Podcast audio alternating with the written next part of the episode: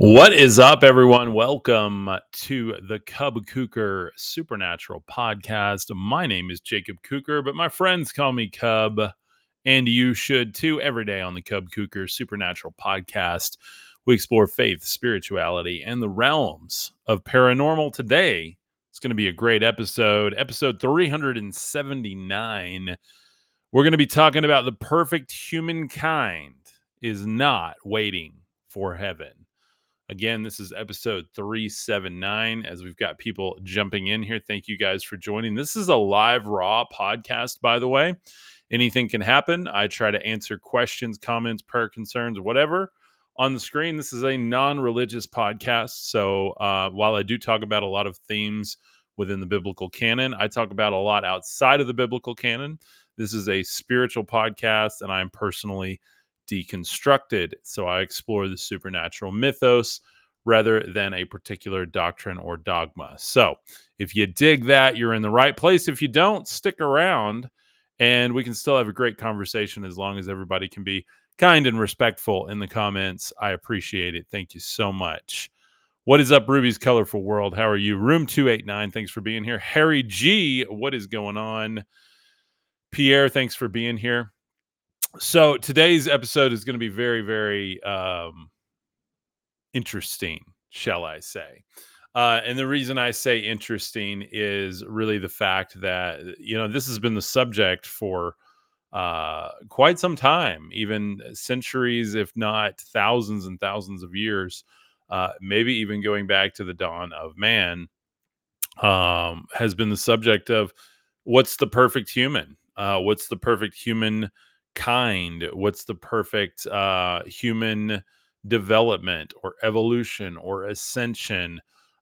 People have even taken it as far into the dark corners of the mind to be prejudiced against other people who don't act like them or look like them or believe like them. And we still have that going on today.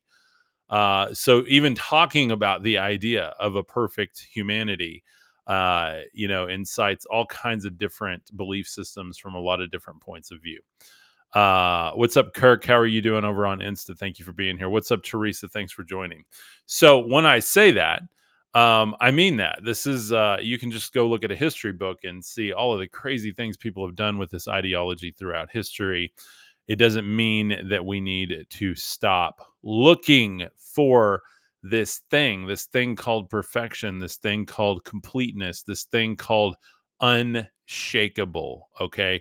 And what I'm going to read today is from the Apocryphon of John, or the Secret Book of John. What's up, Karen Lease? How are you, my friend? And the Secret Book of John is going to talk about the creation of Adam. We're going to talk about the human beings appearing. It talks about human beings appearing rather than being created. So it's a very, you know, different view than what we have from the whole Garden of Eden lore and mythos. For anybody just joining, I do talk about supernatural mythos all the time. I believe the key to life is hidden within the ideology of mythos. Okay. And that, for me, basically says that reality becomes that which you believe.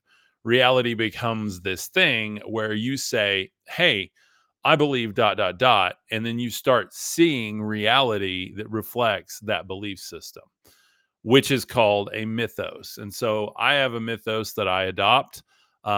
We've got a whole big community of people that have their own mythos. Everybody lives different lives, different timelines. However, we have a group and a community where our timelines have merged. And if you're here today, your timeline has merged into this podcast. So welcome. You're here for a reason, by the way.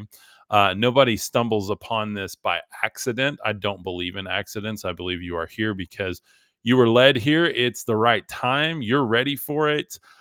You may think you're scrolling on social media, but you actually stumbled upon what might be the next chapter in your story, what might be a big turning point in your life. It's not because of me. It's just because of you, because you decided, something in you said, hey, I'm ready. I'm ready to, like, look outside of the walls I've built for myself or my family or my religion or my tradition has built for me.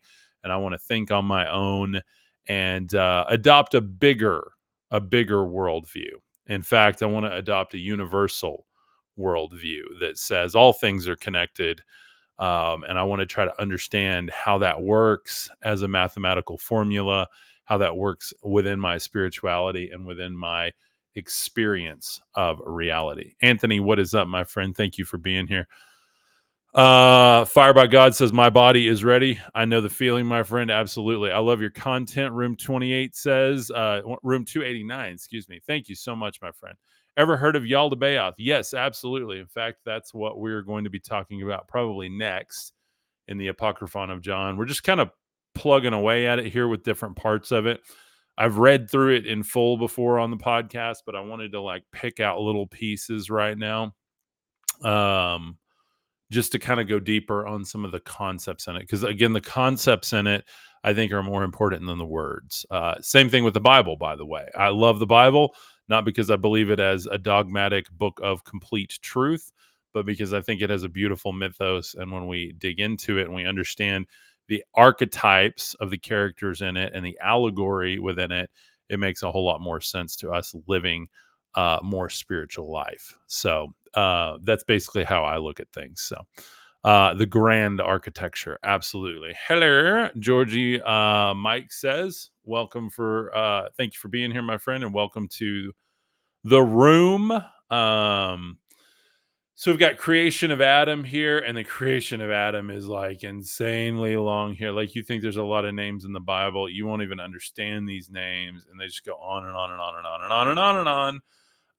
And these are like very mythological names. So there's the imprisonment of humanity. We're going to get into that too. I've been talking about that with another sister of ours in the community recently. There's just so much to go through in this text. And so there's also a character in here called Barbello, which is a very interesting character. We're going to do a whole episode on Barbello. But for today, I want to spin this around the Secret Book of John and what it talks about as the perfect humankind. And it starts by saying the unshakable and perfect humankind. Thomas says, how do you send stars? Thomas, all you got to do is click like you're going to comment, then select the star icon. It's going to be like an outline of white there on the Facebook app. You click on that and then you purchase however many stars you want to. You can spend $1, $10, whatever you want to spend.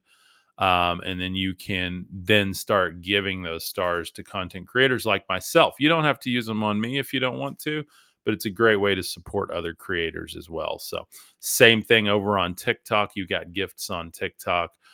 We've got super chats on YouTube. Thank you guys for those. And then I've got a PayPal link too. If you don't want to do all the gifts on the social mediums, I've got a PayPal link over on my website, www.cubkuker.com. So across time, humans have been fixated on the notion of perfection. But what does it truly signify? And that's what we're going to talk about today. And I'd love to hear, your thoughts on what is perfection. Like, what is a perfect human? What does it really signify to you? Is it an elusive, lofty objective, or is it something well within our reach, albeit obscured from view? In the exploration ahead, I will delve into various scriptures and the notion of achieving perfected humanity. So, let's see. AI is perfect. AI, the one says, I don't know. I've used AI. It's not perfect.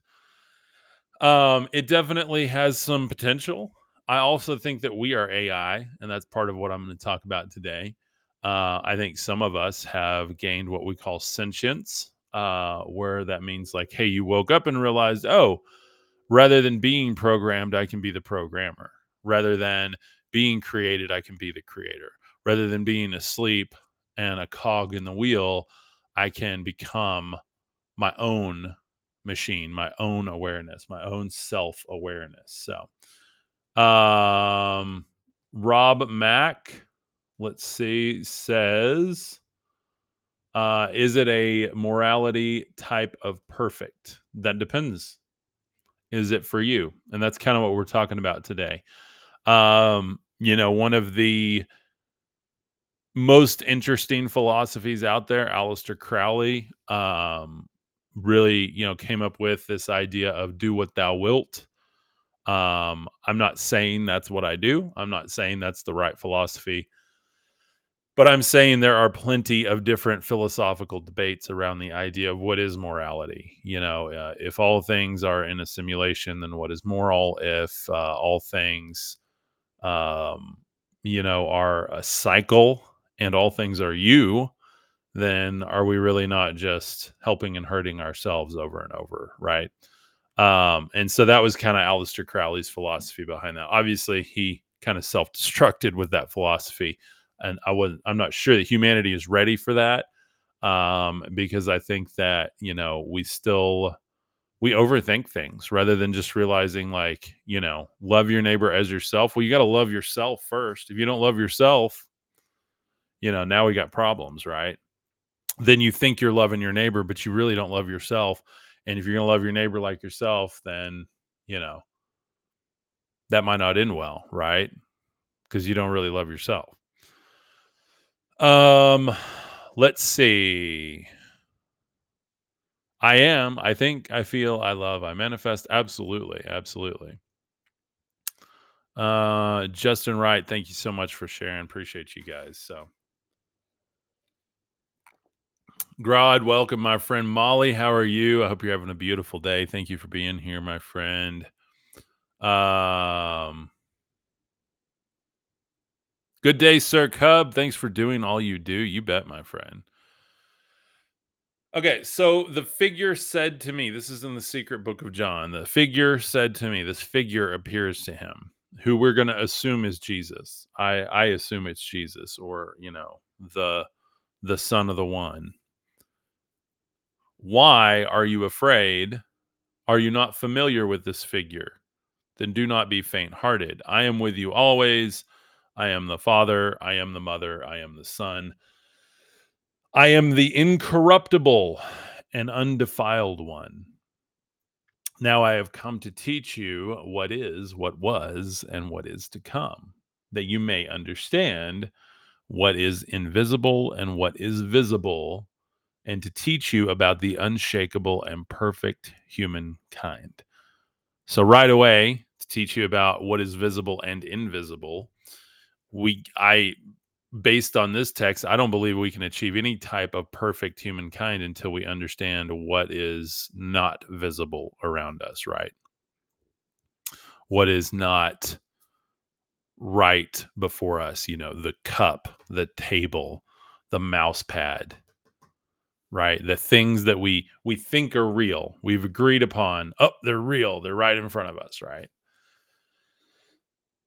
This is where I'm going to get deep today, so I hope you guys are ready. Lord God, Jesus Christ thinks this is boring. Sorry, I didn't make this episode for you, my friend. You have it all figured out, so good for you. I appreciate you. But for the rest of us, I don't have it figured out, so I'm going to keep searching. Ollie Pod says, I came to that realization recently while I was doing self-healing. To love others, you must be love. Exactly. Exactly. You can't love your neighbor if you don't love yourself. Like, it's impossible. If you don't have a literal self-love, self-care, ritual, routine, and literally know your value, you can never see that in anyone else. And I honestly believe that, you know, people, I mean, we can talk about some of the greatest, even like Mother Teresa, right? People that would, like, they would live in a ditch and then put someone in their house, basically. That's not self-love either. You know, if you're not elevating your neighbor to yourself and you continue to elevate yourself, then I don't believe you're fulfilling your potential. And by you, I mean me. I'm sitting in the audience with you today, by the way. I do every day, FYI, so. Must love humanity as a whole. Yes, and that's very hard to do as a singular human. Like, you can't even account for all the cells in your body or the grains of sand on a beach or the stars in the sky. And then you look at all the people on the planet and you think, okay, I'm supposed to love everybody. And then you go drive in traffic and you realize, I do not love everybody. I want to run people off the road, right? Like you go through rush hour, you realize, okay, I'm not love. When you really start loving yourself, like really, really, really start loving yourself, and you put yourself first, okay, this is such a different thing than what you're going to hear even in the Bible, you know, and we've got the first shall become last and the last shall become first, okay? Again, I don't think he was literally saying, you know, put yourself last in line all the time. That's not what I think he was saying. Now, I was at the supermarket the other day, and I really love myself. I have a fairly healthy, at this point in life, self-love. And there was a little old lady, a LOL, as we called them when I worked in the church, the LOL. Very sweet woman. She was trying to go check out, and she came the opposite direction from the line, basically went through the little backstage area and ended up over by the checkout. This is like a health food store I go to, and it doesn't have regular checkouts. It's like kind of a funnel that leads you out the door. So I let her go in front of me, and she was like, no, I'll go to the back. And I'm like, no, I don't have anywhere to be. I did have somewhere to be. I was actually in a hurry. But I put her in front of me, okay? First she'll become last, last she'll become first. In that moment, no part of me thought that I didn't have value. I didn't go, oh, okay, you know, it's not all about me, Cub. I went, this is my story. There's cameras on me. This is my movie, and I want to help this woman. This is a good part of the story. That's a whole different thing than you being like, oh, it's not all about me, and I'm going to be like humble. I'm going to be humble all the time. Humble AF, right? Like that's not a thing, guys. Like nobody's humble, because as soon as your survival mode kicks in, your humbleness goes out the window. Okay. Like your human nature will outprove your humbleness every day. So I don't believe at all that that's what Jesus was talking about. First will be last, last will be first. Like you need to put yourself in the back of every line, because you're just going to be standing in line for a very long time. But when you have opportunities to love others as yourself, because you really love yourself, then that changes everything. Because what I did for that woman was really love. Like I remember that. I'm not afraid to share that. I'm not patting myself on the back at all. I'm just saying the heart that I did that out of, I'm very confident in. You know, 3-4 years ago when I was within the church construct and I did something like that, it was like, all right, Lord, I hope you saw that. This was like, man, if I watch this back, this is a good part. The lady's smile said everything, right? So that's kind of like a little bit of a view inside my twisted head, if anybody wanted to know. Like this is how, like, I envision myself in a movie all the time. That's how I am, and it's gotten even more magnified the more spiritual I get. So yeah, anyway, love, genuine care and concern for everyone so you can love everyone. Absolutely. Amy Lynn says it can be boastful. Boast about it. Go get it, my friend. Go get it, girl. Boast about it. Share it with people. You don't have to live stream it on TikTok. You don't have to be one of those YouTubers that's like, I just gave away $10,000, blah, blah, blah. Like, just be happy about it. Enjoy it. Like, you got to...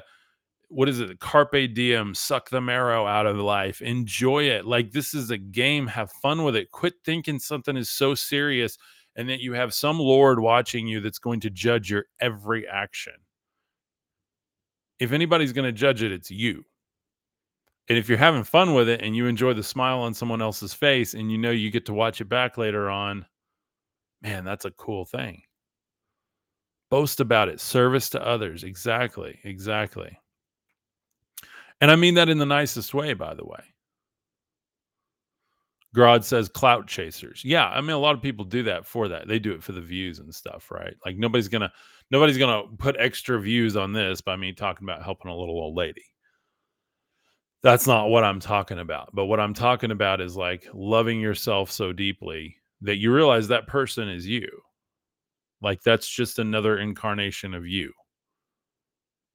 And when you really, really understand this, I think one of the best philosophies I've ever gotten into is the Hindu philosophy. not the religious tradition, but the mystic spirituality surrounding the Hindu philosophy. The Bhagavad Gita, the Dhammapadas, the Upanishads, the Buddhist philosophies.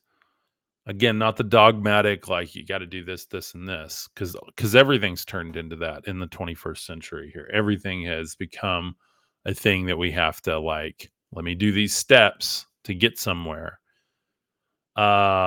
It's a mirror, Grodd says. Absolutely. Anthony says, I do that too, brother.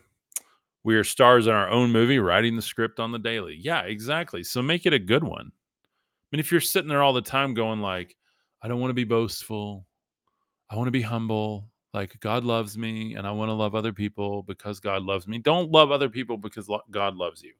Love other people because you love yourself, because they are you. You are in your father and your father is in you. You are in your mother and your mother is in you. The quantum energy and the wave are in you, period. When you realize that, and you literally have this quantum spark in you that can go off at any time, and you start channeling that into actually living into your full potential. I don't do it every day, by the way. I did not live up to my full potential today. That's why I'm live streaming 2 hours later than normal. I stayed up too late last night because I couldn't turn my brain off. Then I got up early this morning. Didn't get near as much work done as I wanted to. Then I took a nap because I was literally exhausted, headache, like raging headache today. Slept way too late again, trying to catch up. Then I ate like a weirdly late lunch or weirdly early dinner, like a 400-year-old man. And now I decided to stream. This was not my best day. So guys, I don't have it figured out, but I know, in my little movie of life, this was the day where I learned some things. Like, you know, sometimes you got to go with the flow. Sometimes you got to do your best. Sometimes you got to show up when you don't want to show up. Kenneth, thank you, my friend. Kenneth says, digging the picture quality on YouTube Premium. Thank you so much, my friend. I appreciate it. I've been trying to, I've got the camera settings tweaked a little bit better now, so hopefully it looks good. Molly, thank you, my friend.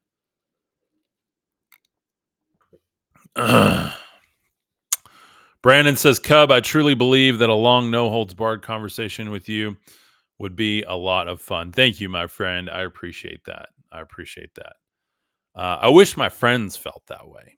I wish the IRL friends that I had, that don't talk to me anymore, felt that way. You know, they used to, but then I get opinions that don't align, and that turns some people off, right? So choice by choice, we create our movie. Exactly. So the Apocryphon of John goes on to say, now I have come to teach you what is, what was, and what is to come, that you may understand what is invisible and what is visible, and to teach you about the unshakable and perfect humankind. So now lift up your head, that you may understand the things I tell you today, and that you may relate them to your spiritual friends who are from the unshakable and perfect humankind.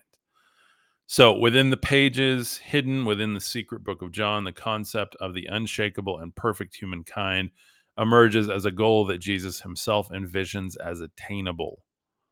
It suggests that the impact of such perfection might already be present among humanity. I want to also share here in just a few minutes the Greek definition of perfection or perfect, which I think sheds a lot of light on it. And then I'm going to share some stuff from the canonical Gospels and really get into, again, what I think is really going on here. And it's like, you know, is this something we might actually be able to attain, or is it something that's so far off? Well, only Jesus was the only perfect human, right? Again, I don't think he would have even come to show us anything if he didn't believe we could get there too. Okay. I don't think he, you know, there's really nothing within the canonical scriptures that I can find that convinces me that he said he came to be unalived for you. That's all what we consider other people's opinions around what he said. He said, love hath no greater bounds than to lay down his life for his friends. But if you read that, the Greek on it is not to be unalived. It's actually to live for.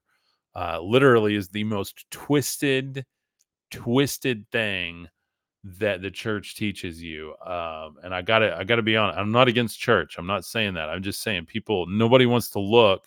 Everybody adopts a mythos that other people adopted, and then they perpetuate that narrative over and over and over and over instead of thinking for themselves. And if more pastors thought for themselves, more pastors would be fired every day. But at the same time, you might end up with offshoot churches that were actually teaching something that came from the heart and authenticity rather than a recycled narrative for the past 2,000 years. Do I believe in Hell? I think we're there, man. We are there. If you think this is heaven, if you think this is just a neutral zone, dude, check it out. Okay.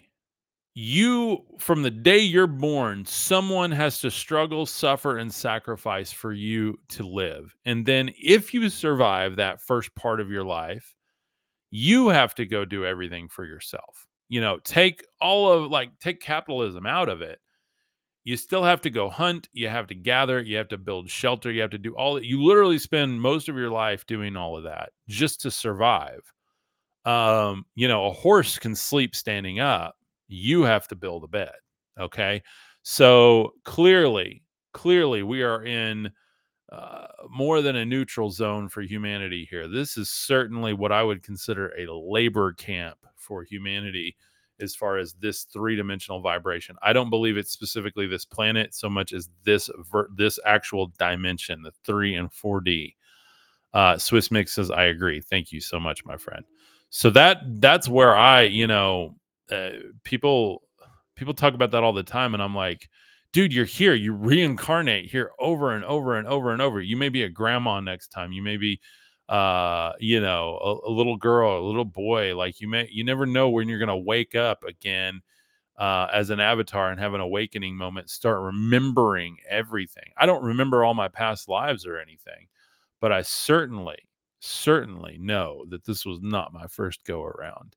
And somehow, some way, this is a holographic reality. I'm going to actually do an episode tomorrow on the holographic reality. I'm going to talk about the projection. We're going to get into some quantum physics, talk about the double slit experiment. I'm going to talk about how your house collapses when no one is looking at it. Okay? You know that weird thing, if a tree falls in the forest and no one's there to hear it, does it really make a sound? How do we even know it fell? It makes a sound if a bird or a squirrel or some intelligence observes it, right? Exactly. Fire of God by grace saves energy. If you're going to build a simulation, like if you build a game in Unreal Engine 5, which is like the gaming engine a lot of people are building video games on now, it's starting to look real, guys. And I don't just mean look real. I mean, you wait until they start tapping into. When I was dreaming this afternoon, I had to take my little nap just to reset, right? And I don't normally I hate taking naps, actually. So this is not Cub's normal day. It was just like, I got to reset. So I go, and I had this dream that was so vivid, and I could feel, touch, taste, smell everything in the dream. Like it was so real, but I knew it was a dream. Like I knew I was dreaming, but when I woke up, I'm like, what's the difference between that and real life? Like what, why are we convinced that this is real? And when we are unalived, we don't wake up and go, oh God, that was so real. That was so real. Exactly. The double slit experiment. Basically the double slit experiment is they're firing individual photons through these little slits, and they expect it to make a ting, ting, ting, ting pattern on the back of the plate where they fire these little protons.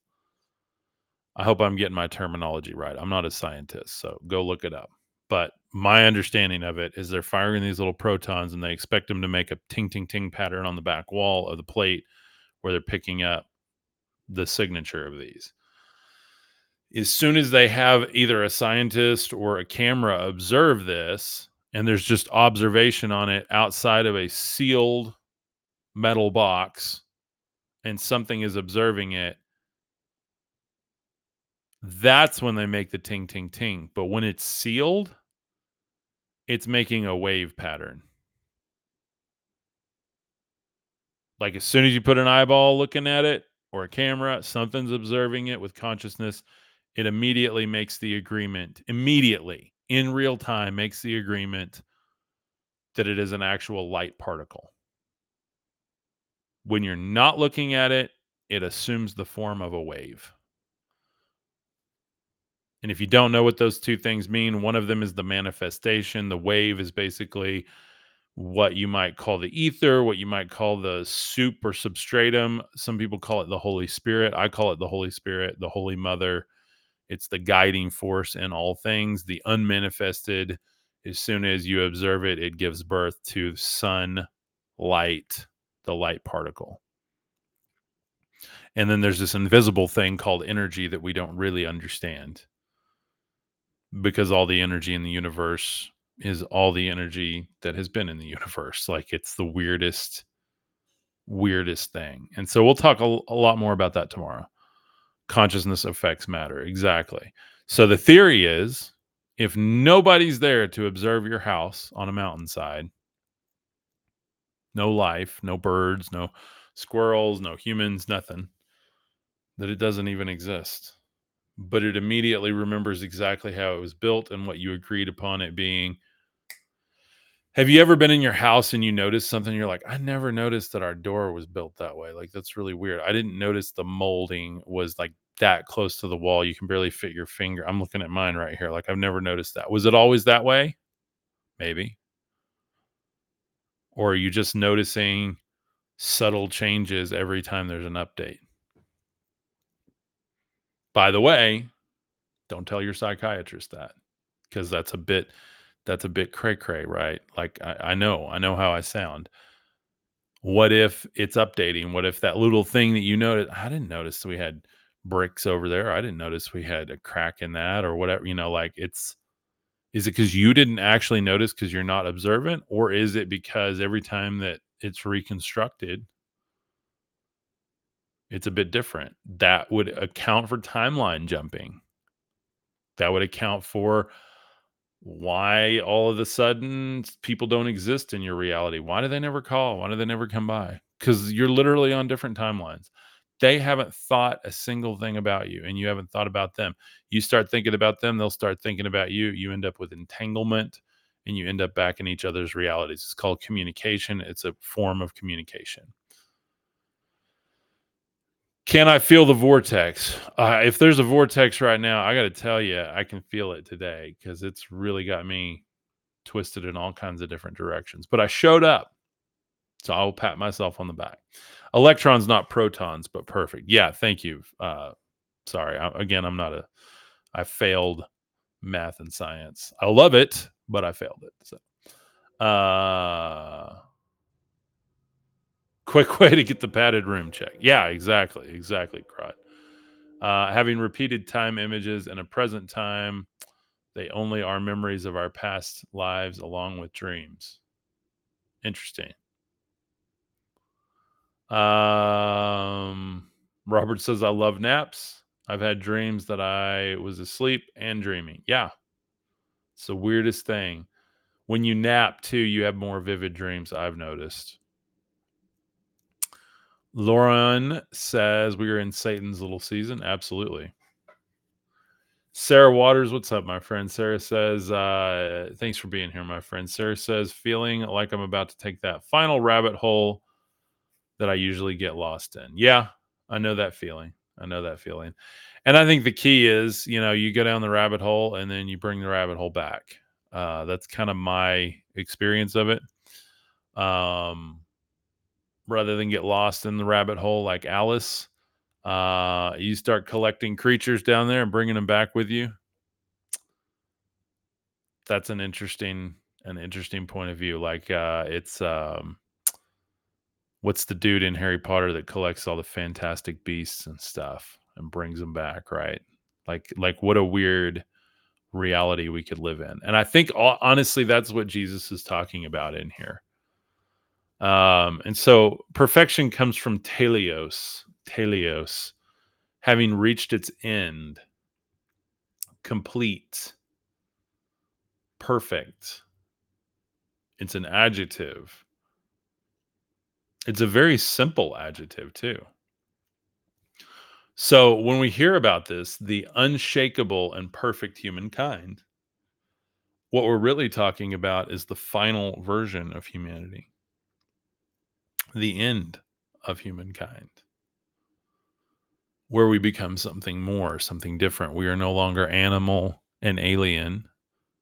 We are masters of our own destiny. We are the Anuna gods. We are ascended. Jesus said, "Ye are gods, and the scriptures cannot be broken." He said, "You will do even greater things than I have done." Again, I don't think he came to tell you about himself so you could be saved, go to heaven after this, and live in perfection. I think that the world is saved through us. I think every time we succumb to, well, I just need to be humble, or just try and love others and just get through it and let the Lord figure it out, we are literally passing the buck. And if God is a neutral, creative force of energy, wave, and light within us, then why are we not using it to change the world? And I'm not talking about, I got to take down the institution or whatever. That's not what I'm talking about. I'm not an activist at all. I speak, I create, abracadabra. I rewire my thoughts every single day. I try every little day to be a little bit better for myself, not for anybody else. I've noticed this weird thing in my life. Nobody cares about me. Like everybody is caught up in their own little world. My wife loves me, but she wants to talk about her day. My family loves me, but they want to talk about what's going on with them.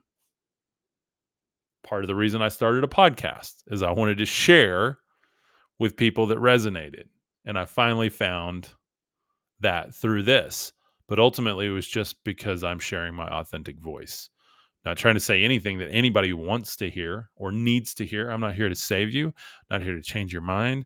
Not here to drag you down the rabbit hole with me. Not here to be your leader. Just here to tell you my truth. Not the truth, my truth. And I think that that's worth talking about, right? And I want to look into that word truth a bit here. Let's see. So in Matthew 22, God is in truth and spirit. Mark 5:33, he told him the whole truth. Mark 12:14. Of God in truth. Mark 12:32. Thou hast said the truth. I say to you in truth. Luke 4:25. You see where I'm going with this? What's the truth? Well, I'm going to reveal to you that it's not what you've been told. It's not what the church says. It's not what philosophy says. It's not what any TikToker or YouTuber or social media influencer says, or even spiritual leader. I've literally never heard anybody put it this way. And I stumbled upon this the other day, and I'm going to continue to preach this from the mountaintops because I don't want to forget it. It's not for you. This is for me. I'm going to share with you what my message to me is every day. Among the times in the Bible the word truth is used in the New Testament, I mean, this is like 1, 2, 3, 4, 5, 6, 7, 8, 9, 10, 11, 12, 13, 14, 15, 16, 17, 18, 19, 20, at least 30, 35 times right there. 109 occurrences. There we go. 109 times. The word aletheia is used. Aletheia. Aletheia. Aletheia, however you want to say it. The definition is truth. Well, that's convenient. The usage is truth, but not merely truth as spoken, truth of idea, reality, sincerity, truth in the moral sphere, divine truth revealed to man, and my favorite is the last definition here, the last usage, which often I find is the actual most allegorical, most applicable, most helpful definition of any of these words. Because the first ones, I mean, come on, like what, literally there's 10-hour debates debated, you know, like what is truth? Nobody has a clue. I promise you my truth is different than yours. I promise you two pastors in the same denomination, their truth is different. And the final definition of this is straightforwardness or authenticity. So when people say, well, you don't know the truth, or do you want to know the truth? Or God is truth, or Jesus is truth, or love is truth, or whatever. You can ask the question, what's your definition of truth? And then you can reword that to be straightforwardness or authenticity.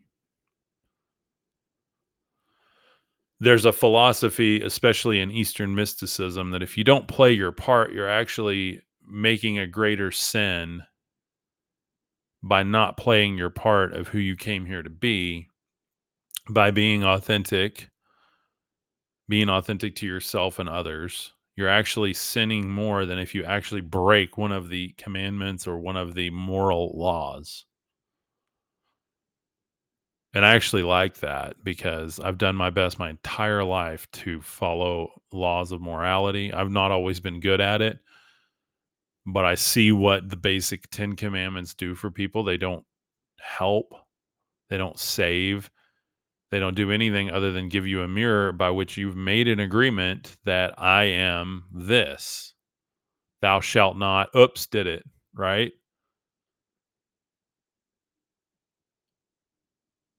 In the whole narrative that Jesus came to set us free from that, or, you know, and he even says he didn't come to abolish the law, but to fulfill it. And he said, love your neighbor as yourself and love the Lord God above all. What did he mean by Lord God? I think he meant your chosen Lord, your whatever you have agreed that God is. I've agreed it's the truth within me, the authenticity within me, the power and the guidance and the consciousness within me. There's a huge debate amongst scientists within neuroscience, especially between biologists and physicists. You can watch Big Bang Theory and you see this kind of debate going on back and forth on, is consciousness local? Does your brain create consciousness or is it receiving consciousness? Nobody really knows for sure. I am a non-local consciousness guy because I've been out of body. I've been in dream world. I've been all over the place in my consciousness and realized that this really doesn't have any bearing on what the true me is, the authentic me, right? Ryan says, for me, God is all that is, and we are all together creating the experience of God. Exactly. I will become that which I become. I am that I am, is what the Old Testament, one of the first times we see this power or glory of the Lord, right? We hear this I am voice speaking. And I think in that moment is this force saying, I will become whatever you need me to become. And you've got Moses, who was oppressed for generations, right? He's decided to go ahead and create with God or with that force into a warlord of a God, into one that was willing to do whatever it takes to unalive people, to cut the chains, to whatever. Like he made that into a lot of what we see, and it's like, well, why did the Old Testament God change so much from the New Testament God? Because they were talking about different things, and Jesus was showing you exactly how to take the neutral force of God and use it in the highest good within you, rather than when you follow the law of morality and you're trying to checkbox all of these things and you realize that it continues to convict you of your own sin. And in the Gnostic scriptures, Jesus says there is no sin. Only that which you agree is like sin. And then you're just creating an agreement, and then God becomes a judge because your inner truth is that I need to be judged. Do you see where I'm going with this? You can tell a lot about a person by you say, hey, what do you think God is? Well, God is perfect. He's a divine judge. You know, he's in perfection and he sent his son so that I can, you know, I can reach him and be with him for eternity. Because I'm not worthy to sit at his. You just created a God that's going to hold you to that standard. Like, we have no concept of what our words, our thoughts, and our actions are really, really doing. And tomorrow, I'm going to get into some stuff. I'm going to get into reading some documents that have been declassified. We're going to talk about one of these big newscaster guys. He just talked about what he found out about extraterrestrials, that they're not actually extraterrestrials. They're interdimensionals. There's another wording for it. I think it was in the 50s or 60s, and I'll find the document and read from it tomorrow. But it talks about these things being the Etherians. Etherians, okay? Not Ethereum like the crypto, but Etherian as in a race. But they're extra dimensionals. They live in a reality that it overlaps ours. And the guy that was talking about this, he said he was like so freaked out that he didn't even want to tell his wife. Like, what could make him so freaked out? Like, I don't understand that. Hey, sorry, spammers. Peace out. You don't get to come in here. Y'all blow up the comments real quick. Get his stuff off the screen. I get really tired of people doing that. I've tried to block them, and then they just go create new accounts, and it's just all over the place. Yeah, thank you guys. And I'm gonna put that on the screen too. There you go. I don't like looking at people's spammy comments. Click here to every person. Sorry guys. The only thing I could think of that he was freaked out about is the fact that these things are here right now. There's one right next to me. There's one inside of me, passing through me. They are literally right here with us. Both beings of light and beings of darkness, okay? Like, they talk about these reptilians that are like the darker overlords and then the draconians and stuff. Again, I don't think they are actual extraterrestrials from another planet, another physical plane. I think they are multidimensional beings. And I can't remember who this newscaster was. He was a big news personality. I'll get all the data tomorrow. I'm just talking right now to kind of share what I want to talk about. But basically what he's saying is not only have we not been told the truth about these, we're thinking they're in little flying saucers from another planet and that they're simply biologics. And maybe they have some of those that actually are within our three-dimensional realm. But I think a lot of what we're dealing with these things... Yes, Tucker Carlson. Thank you, unnamed one. I don't know why I couldn't remember. I'm just bad with names. You're lucky I remember my name most days. So that's why I have it on the screen, so I can remember it.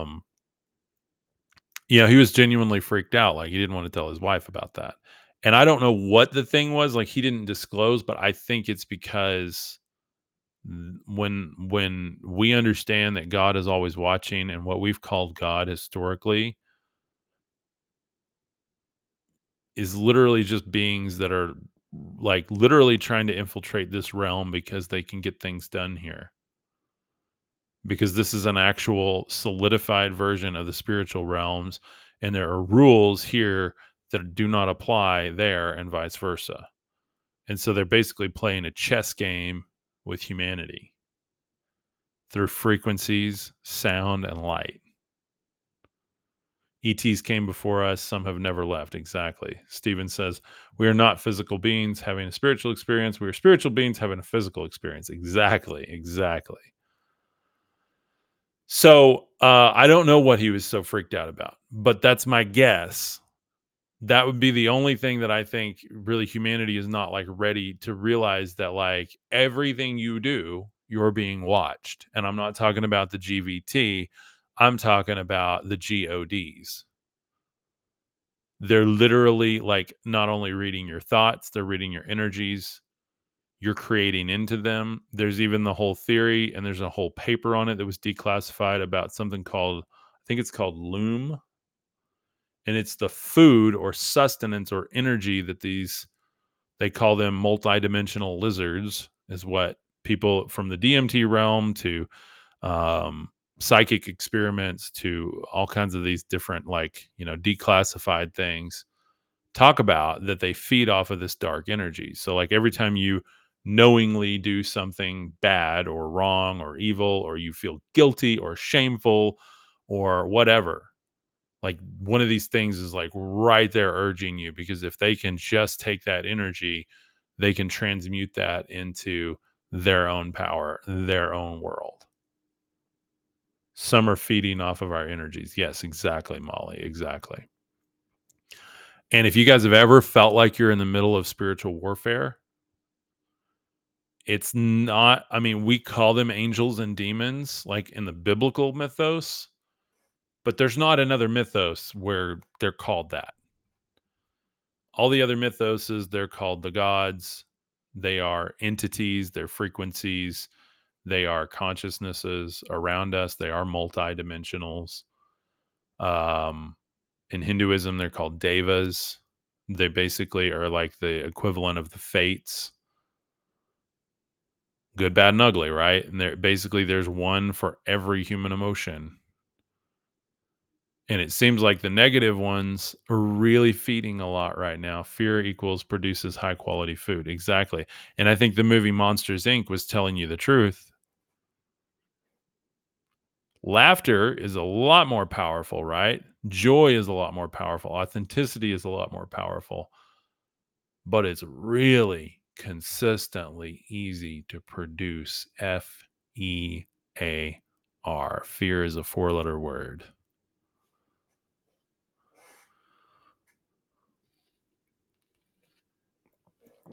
Child of God says this is why you need to praise God and thank Him every day. I beg to differ on that, mainly because our definition of God here on my show is a bit different than what the common definition is. And what we read yesterday, talking about the one, there is nothing over the one. It is not a God, for it is greater than any God. There is nothing to lord over it. Nothing can judge it. It cannot be judged. It cannot be contained. It cannot be measured. It cannot be observed. And when Jesus says, my Father is in spirit and in truth, spirit is literally a wind or breath. It comes from the Greek word pneuma, P-H-U-N-M-A, pneuma. And in truth, which is authenticity. And if the one is higher than all things and it can't be judged, it can't be persuaded, it can't be made deals with, it can't be fooled. The only way to approach it is in complete authenticity. If you're pissed off, be pissed off. If you're happy, be happy. If you're sad, be sad. Be real with it. Raw, real, honesty, authenticity. No piety, no holier than thou. No, well, Lord, I'm just trying to be. No, like, God, right now the world sucks. What the? God, right now I'm so filled with joy. I don't even know what to do. Show me what to do with this. Like wherever you're at, just being real with this, the one.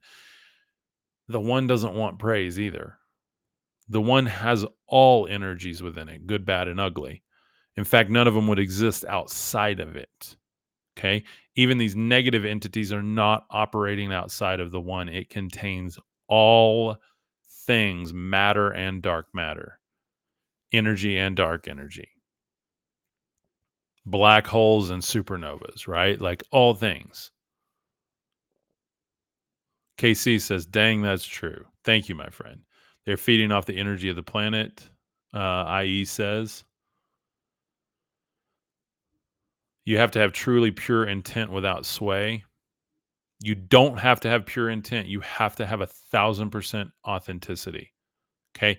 If you had to have pure intent, nobody on the planet would have what they wanted.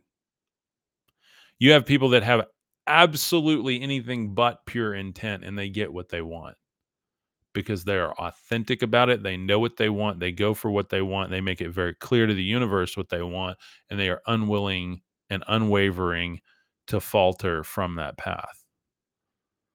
But we've been programmed as the masses to sit back and go, well, you got to be pure of heart if God's going to give you anything.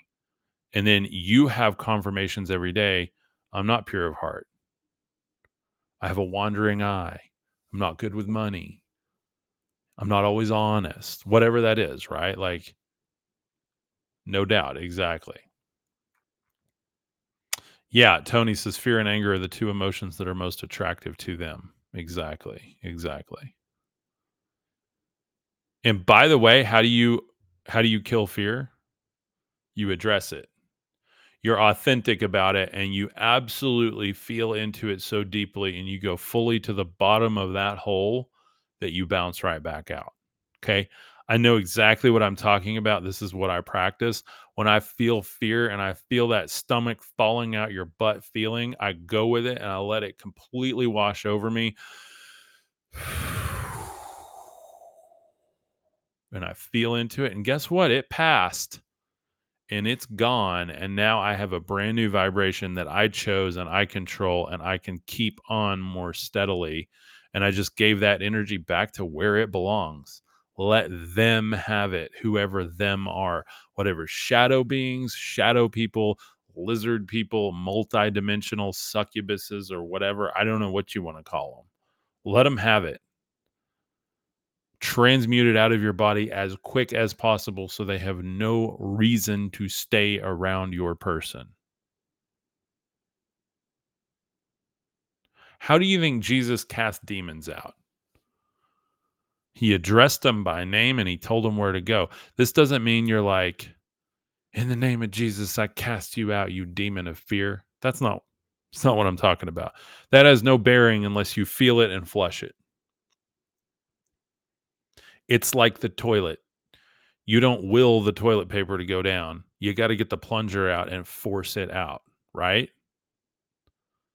I know, not a pretty episode today. But this is about being the perfect humanity, right? It's not pretty. Like, you got to make things happen sometimes. You got to be so real with yourself and say, enough fooling myself. Enough of the pure intent. Enough of the I'm good enough or I'm not good enough. Know what you want. Go for what you want. Realize if you want change in the world, you literally have to be the change. That's not just a cute saying. The world has so much fear. Well, look at your fear. You wouldn't even notice the fear in the world if you were living in full potential, 1000% God mode every day. You wouldn't even notice the fear. It would literally run from you. And you would start to see a world that is more healed, more alive, more loving, more kind, more opportunity every single day. And I'm talking to me, guys. Like, I've been observing this and taking notes mentally, physically, and spiritually, just of all of these things. Like, how does this actually work? How do we get better? Are we waiting on Sky Daddy Jesus to come? Or is he already saying, hey, I'm here. The Christ is alive with every single person because you wouldn't have the breath of life without it. And it's literally up to you to make God become that which he will become. One of the main reasons, if not the main, is we are here to control emotions. Exactly. Exactly. Your emotion is your energy. Like, it is literally the force that gets things done. If you want to manifest something, okay, I'm working on manifesting a house. When I get it, when I get to move, when I manifest the move, everything that I want to do, I will show you guys. I'll show you exactly how I did it. I'm taking notes. I am perfecting this process. It's going to happen. I'm figuring out what I want, exactly what I want. And I am focusing my sights on that. I am also putting down what I'm willing to give up for it, because there's always an exchange, okay? Always. I didn't get to where I am right now without an exchange, okay? And I'm not talking sacrifice. This is not where you have to go, get a firstborn bull or something like that. That's not what we're talking about. I don't believe in any of that at all. Okay. I know people do that, and there's got to be something to that, but I'm not willing to do that. That goes against my life first mentality. I am for life, all life, everything, plants, animals, people, everything. I understand there are life cycles, but I am very honorable and respectful to those life cycles. So with this said, when I talk about the exchange, I'm here right now in front of people every single day, and I have given up a successful, or what I thought was going to be a very successful business at some point. I mean, it was like pre-2020, okay, this is gonna work. It's gonna keep scaling. And then what happened in 2020? Well, we all know. But what really happened in my world was I started asking questions, and I started going, I don't know if this is what I want. I don't think this is gonna make me happy. Like, if I could just pick a life path, I don't think this is really it. I mean, this seems like the most convenient, logical thing with my skill set to do, but it's not really what I'm passionate about. It's not really who I am. It's not really authentic to me. And in 2020, I literally was like on my knees, actually cursing, talking to God. I'm done with this. This is total. What's going on with the world? I can't keep living this. I'm not happy. I can have all the success in the world, but if it doesn't align with who I am, what's the point? God, I'm ready to start my life's work. I want the truth about you, and I don't care what package it comes in. I want the whole truth. And I understand now it was not a singular truth. It was something I couldn't even comprehend, and it was just authenticity and straightforwardness. Not some set of rules that says God is this and not that, but a huge, broad understanding of God as a universal force that nobody understands, and every tradition tries to wrap their package around.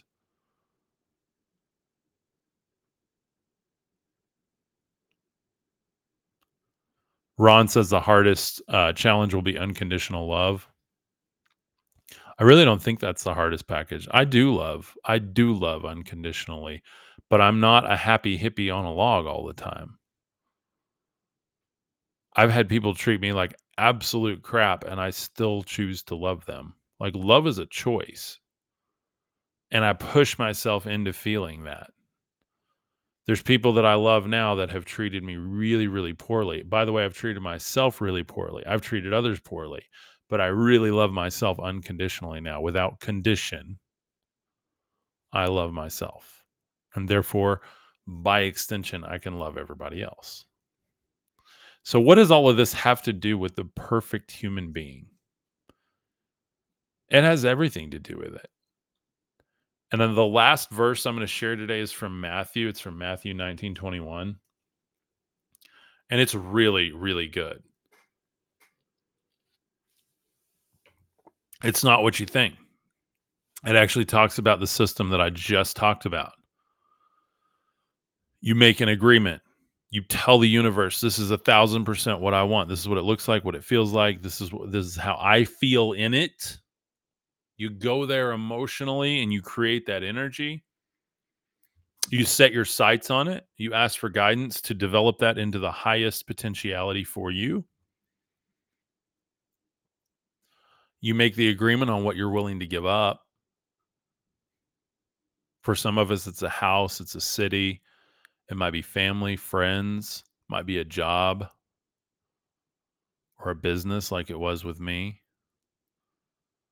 Because when I lost it, I lost a business, I lost stuff, I had like a boat, I had like a beautiful pickup. My wife had a beautiful car. All of that had to get sold. I had a camper, everything gone. To get me to here, but it was an exchange that was worth it, right? So if I'm going to make the next one, what's the exchange? You may think, well, Cub, you don't have a lot to give up. Well, one thing I can give is it's not always give up. It's what do I exchange? So yours might be, well, I'm committed to continuing to create into what I know my purpose is every day and stop getting distracted with what I think is more financially stable, or what I think other people will accept, or what I think other people will buy, what I think my family will love, or my mom will finally accept me because of. You go, no, I'm committed to the thing that I know I want to do, that I'm supposed to be doing, to my life's work, right? Ron says, you're an exceptional person to have mastered that so much. Yeah, there's so much not love in the world, right? But again, I don't see it every day. It's not because I turn a blind eye to it. It's because I just, like, I create my own world. And I think we all can do that. And I think that's really what a lot of this is about. So I'm going to read this verse before we jump off here. We've been on an hour. I'm probably not going to go as long as normal today, just because I'm tired. I don't know what energies are going around, or full moon, or whatever. I get tired of tracking all of that to a certain extent. But I definitely felt like I got hit by a ton of bricks today, like just emotionally, mentally, physically, spiritually. I could have handled it better, but you know, it is what it is at this point, and I'm going to have to call it a day at some point today. So, but with that said, if you still love me, even when I'm, getting hit by a ton of bricks, emotionally, and headache and everything today, I don't even think I combed my hair before I started this. I would love to have you in our authentic community, our straightforward community called our Mythos community. We've got over 150 members and well on the way to 200 now. Should be at 200-300 by my birthday here in March. So we're getting there, guys. Thank you so much. I've got a great offer on it right now. You will not believe how affordable it is for what you get. You get access to the community, meetups, behind the scenes videos, exclusive content. I've got my academy in there as well, depending on what tier membership you pick. There's a stupid affordable one. Like, I'm giving it away, easy mode, monthly membership in there. You can pay yearly if you want to just get it out of the way. Then there's also the upgraded tier. You can upgrade too if you like the value of the upgraded one. You decide, totally up to you guys. Would love to have you as a member of our Mythos community.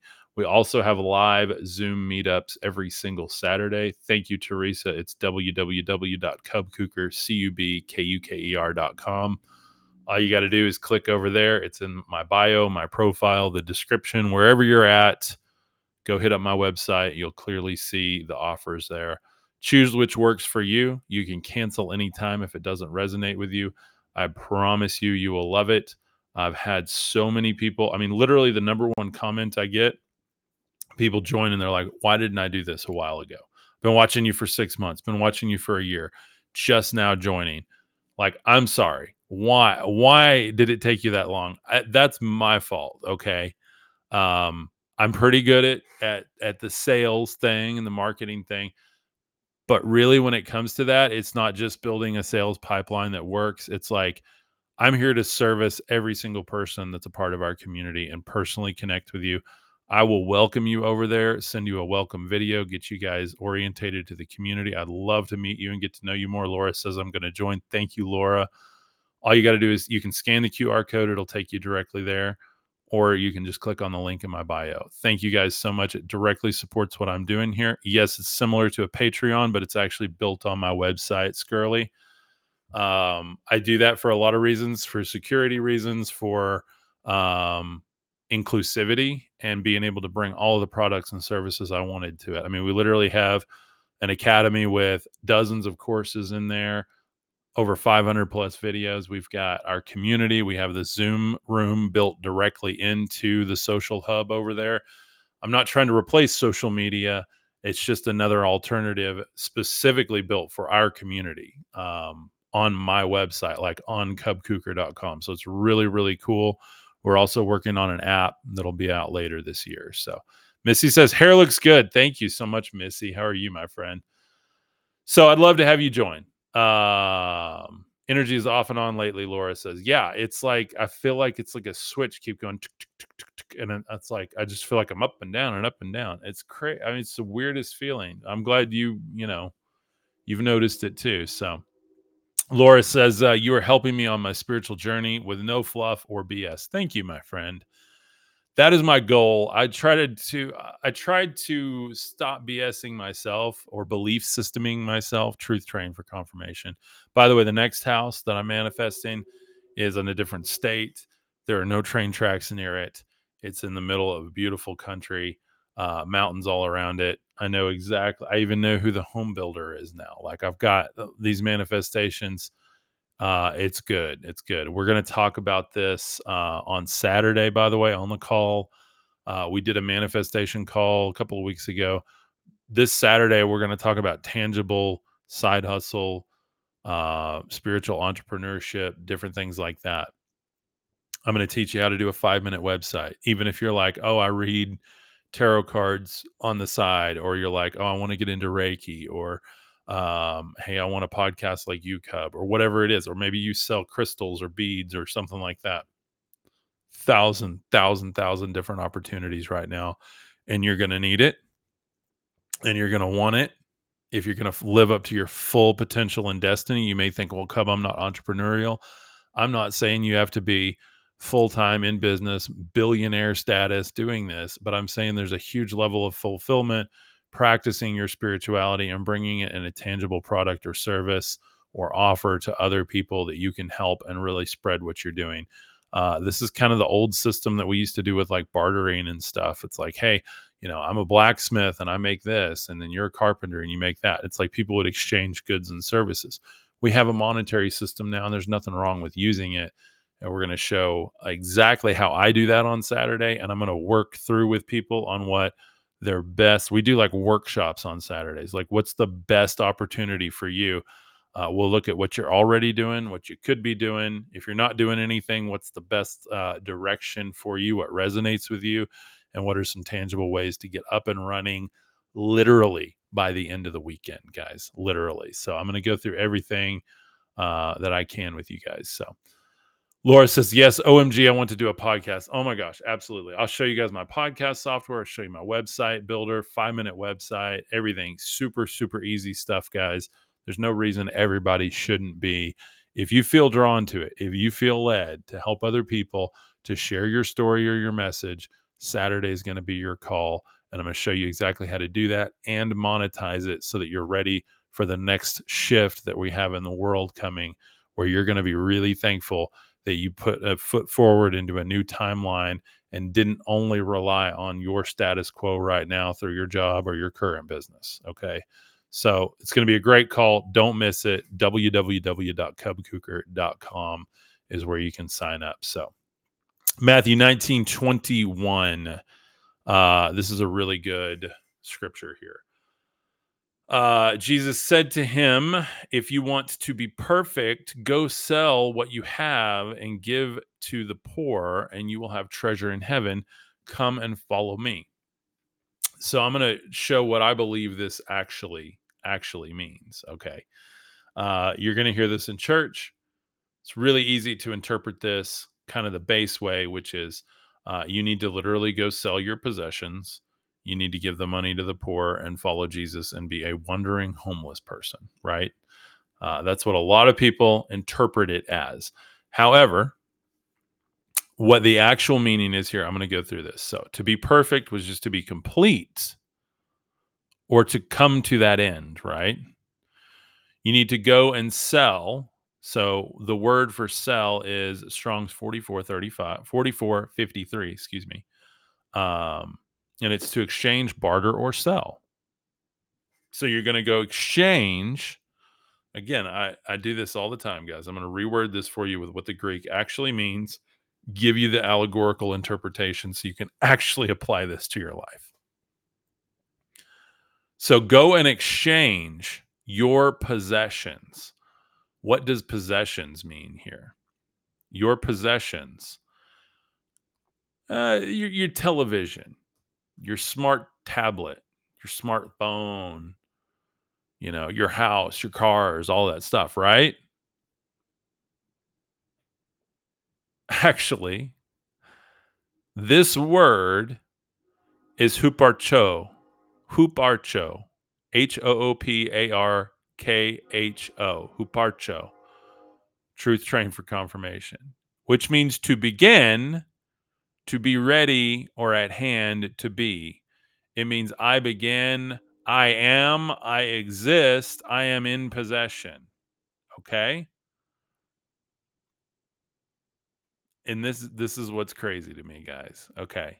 So you're going to go and exchange in order to be complete your existence, your being. I'm telling you, you can't make this up. The specific word here is hypanchada. But again, if you look at the root word, I always go to the root word, which is huparcho. I begin, am, exist, am in possession. So can this mean physical belongings? Sure. But allegorically is always what I look at. So you're going to go exchange your existence and give to the poor. The word give here. So I'm going to go exchange my existence.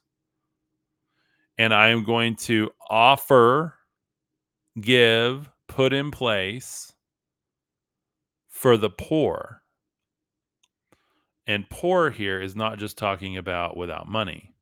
This is poor, destitute, spiritually poor. One who crouches or cowers. And this is tokos, 44:34 in the Greek.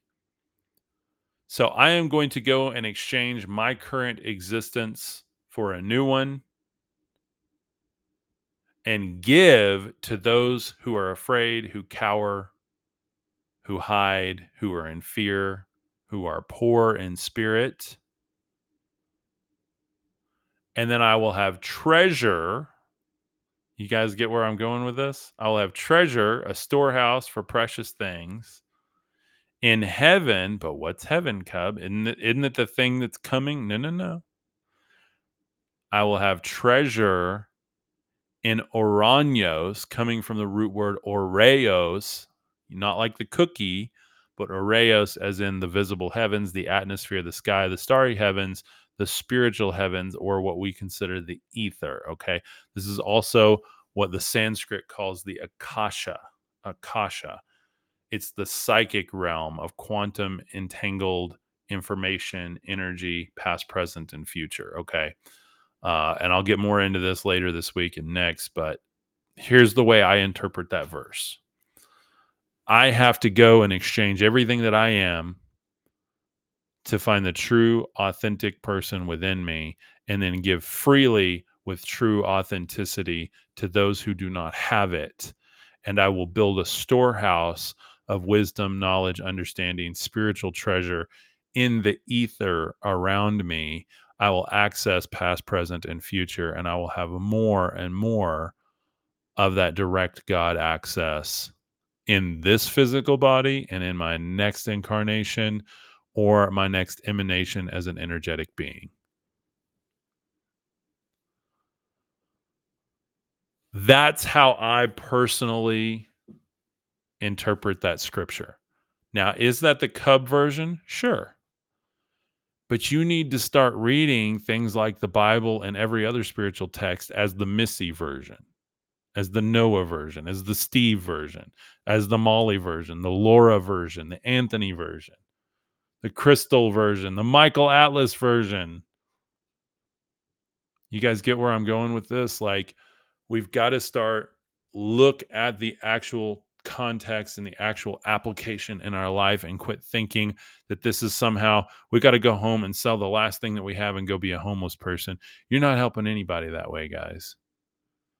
You can live in a mansion on the hill and be completely spiritually awake, have given over the flesh self that you have, the thing that you've built, completely rebuilt who you are based on the authentic you within you, and then give that freely to anyone who is afraid.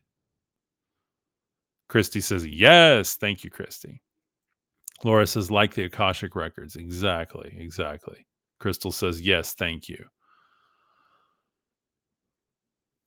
my point with all of this is the perfect human being, the perfect humankind, the perfect humanity is here now. And it literally just requires you to start being real with yourself.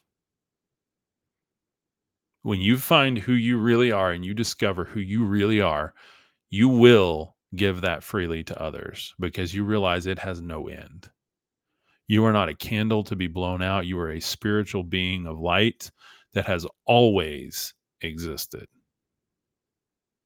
And you will give freely to the masses who are terrified. The more you create, the more you have to share. Exactly, Molly. The law of creation. That is one of the few things that I live by spiritually. Create, create, create, create, create, create, create. If God created the heavens and the universe and all of that, right? Well, you know that was Elohim, actually, from the Bible.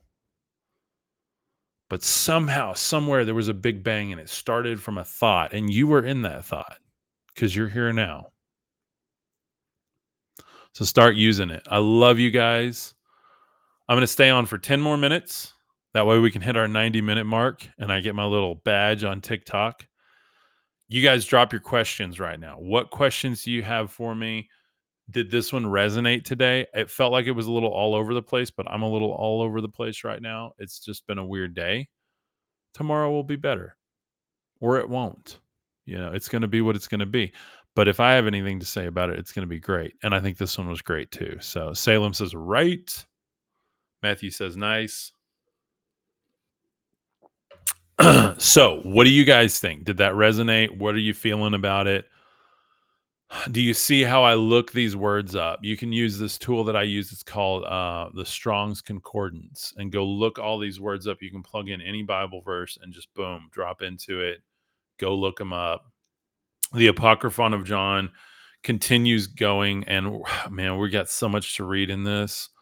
It's just a huge, huge document. And each of it, like, it's really not that long to just read through, but to understand it, to alchemize it, to deconstruct it, it's a huge, huge undertaking. I mean, it has a whole part in it called the Hymn of the Savior. And it's talking about the perfect forethought of all. The abundance of light, the remembrance of fullness. Like, it's not even talking about like a physical savior. It's talking about this like frequency, this energy, this light source that helps all things remember and actually saves humanity. Like, it's insane. It's so cool. Human destiny here is talking about, okay. So I said to the Savior, Master, I'll go ahead and read a little bit. On human destiny, this is towards the very end. I said to the Savior, Master, with all of the souls, then be led safely into pure light. He answered and said to me, these are great matters that have arisen in your mind. It is difficult to explain them to anyone except those of the unshakable humankind. Those upon whom the spirit of life will descend and whom the spirit will empower will be saved and become perfect and be worthy of greatness and be cleansed there of all evil and all anxieties of wickedness. Since they are anxious for nothing except the incorruptible alone,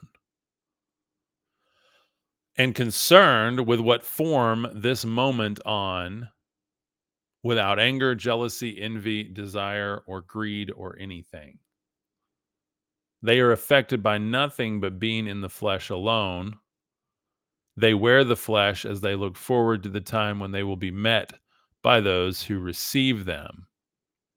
Such people are worthy of the incorruptible, eternal life and calling. They endure everything and bear everything so as to finish the contest and receive eternal life. Sounds like a game to me. To finish the contest, to finish the game, to play the game, to meet those who will receive you. Why are you concerned about all of these things? I don't know. For me, it makes a lot of sense. It's very hard to put into words. I do my best every day to try to alchemize all of these concepts into words. It's not always easy. I just saw Noah's comment. Noah says, hey, what's the artwork for today? This is just an awakened man. This is how I feel when I'm on. It's like the flesh is burning away from me and becoming pure gold, silver, galactic, like, I don't know, sparkly and connected all over. It's just a different level. Even in the eyes here, you guys can see over here, it's almost like gears in the eyes. It's like you're seeing with different eyes. Cindy says, I just tuned in 10 minutes ago. Super resonates. Cindy, thank you so much. Cindy, if you get a chance, go back and listen to the rest of it. And if it really resonates, love to have you on the Zoom call on Saturday. It's going to be fantastic. Love to have you as a part of the private community. You can find out more about that over on my website. Robert says, I dig the artwork. Thank you so much. Gramsci says, how are you? I'm doing good, Gramsci. I hope you're doing well.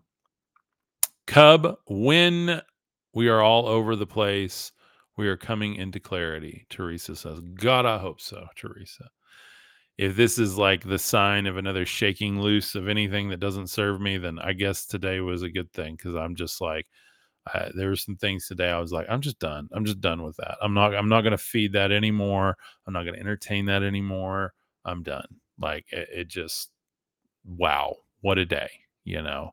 Nothing particularly bad. It's just one of those days where I just kind of gave in to, you know, not being the fullness of who I knew I should be, not being as motivated as I could have been, and not turning my brain off at night when I know I need to get good sleep.